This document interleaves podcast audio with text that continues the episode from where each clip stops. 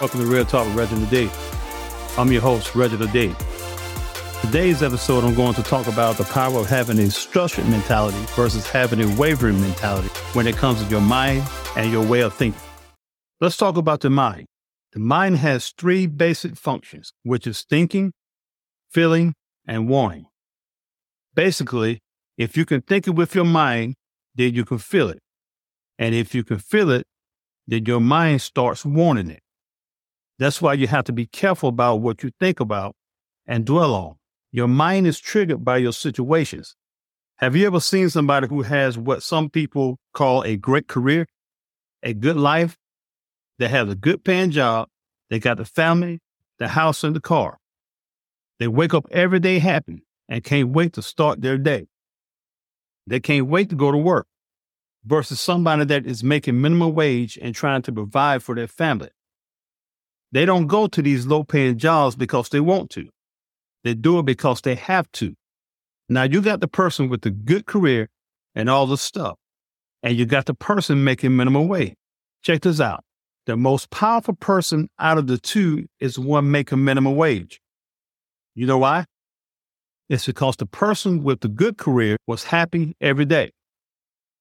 They have a complacent mindset.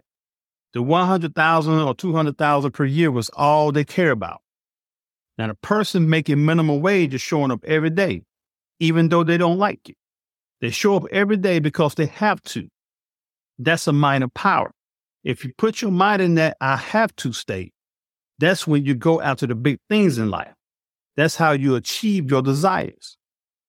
Listen, when you get in your mind that you have to do something, guess what? You would do it because your mind is telling you that you have to.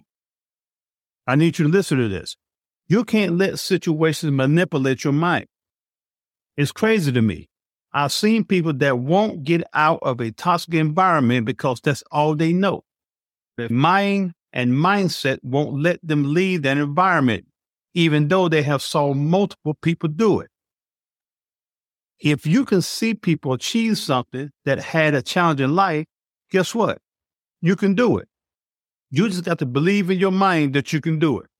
Here's the part about it God has shown you somebody who has elevated their life right before your eyes, and you still don't believe it could be you.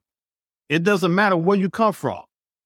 Your life happened for you and not to you. I need you to know that success and failure comes from the same thing.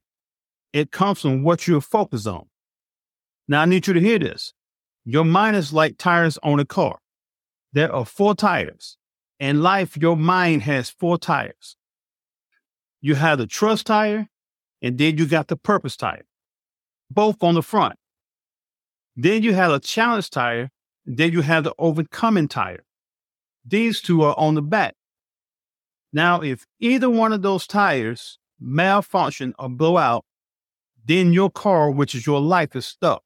If the trust tire gets deflated and blows out, then your purpose tire is no good. You got to trust yourself to be great and you got to trust that you can achieve your purpose in life and then go for it. Let's talk about the back tires. You have a challenging tire and you have the overcoming tire. If you allow the challenges of your life to deflate or blow you out, then you will never overcome things in your life. And at the end of the day, the car of your life is going to be stuck even though it still has most of the components to stay running and keep going. You have to understand you got what it takes to keep going. You just have to change your way of thinking and keep going. It's all about what you're thinking in your mind. A steadfast and unwavering mind will narrow down what you need to be doing to get what you desire. If you allow your mind to run wild, then you will be all over the place and frustrated. You will not get anything done. It's called one thing focus. Let's talk about this. The mind can open up a whole lot of different opinions. That's why you hang with like minded people. This is the difference between the brain and the mind. Just because you have a healthy brain doesn't mean you have a healthy mind. The brain is a physical thing, it has blood vessels and nerve cells that can be touched. However, the mind is not made of any cells and is hypothetical. I'm going to tell you this. Have you ever known somebody to just make up stories for no reason? They just flat out lie for no reason at all. And don't it seem like the stories or lies they tell are the saddest? I know a guy like that. He would make up these stories and have everybody that didn't know him feeling sad and feeling bad. So I told him one day, I said, if you're going to keep coming up with these stories, at least make them cheerful so the people who don't know you can feel good. It's all about how you allow your mind to think. Now, this guy was good at lying, and you would think he was shooting you straight. But the crazy part about it is that everything in his mind was sad thoughts and it became his mindset. You got to understand that your mind has to be managed. Your mind is like a mirror on a car. You have to adjust it sometimes to get a better view. Now you have to be careful because your mind has a way to attract things that's in harmony with it, good or bad. Ladies, just because he's fine and has a great career doesn't mean he is for you. Fellas, just because she is fine and has a great career doesn't mean she is for you. God said, a man who findeth a wife find a good thing. He didn't say a man who findeth a woman and make her his wife. He said a man who finds a wife. So what does that mean? She was already wife material, bottom line. In life, you have to put your mind in a place where it has a bottom line mentality. And it means that at the end of the day, what is the main thing I want to get out of this situation and focus on that. Do not waver or compromise. Keep your mind on what you desire. That's how you achieve your purpose, man. If you allow your mind to waver, then your mind will get tired and quit on you. I have things in my mind that I won't waver from. I believe that the man's supposed to provide for the woman and the household.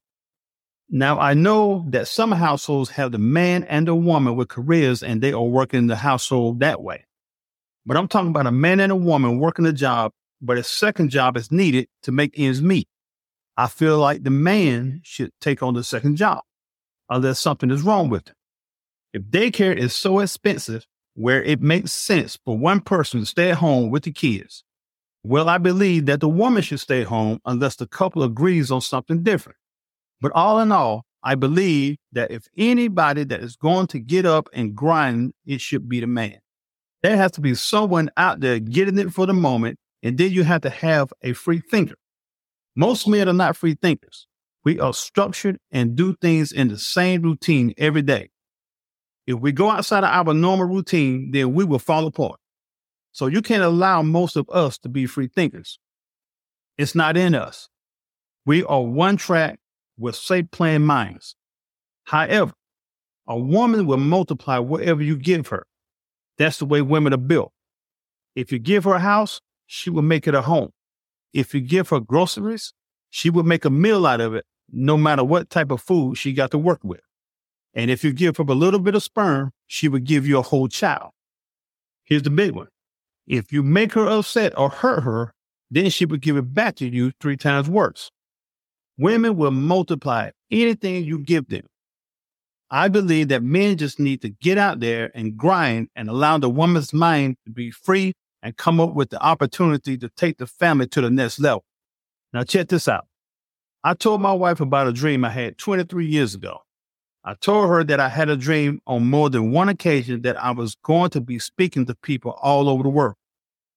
Now, keep in mind that this dream was 23 years ago, way before I met my wife. We only been married for three years. She remembered that dream I told her about, but didn't tell me what was on her mind. She told me that I should do a podcast. Now, I didn't know nothing about doing podcasts. I just trusted her and we went with it. The crazy part about it, we started this podcast six months ago, and I have people listening to me all over the world. When my wife showed me that, I was blown away. She looked at me and said, You dreamed that you're going to speak to people all over the world, right? She was the multiplier, even though God gave me the gift to speak. She is the one who's doing the work to make sure that my gift is being used in different places. Let me leave you with this. In life, all you need sometimes is you and yours. A kingdom doesn't exist without a king and a queen. Everybody else is just an inheritance. But the biggest thing I need you to know is that you have to protect your mind regardless. Watch what you feed it. Watch what you tell it because your mind would always believe everything you tell it or feed it. Thanks for tuning in to Real Talk with Reginald D. If you enjoyed the show, please share with anyone you feel needs to go on this journey with us on making you a better you. See you next time.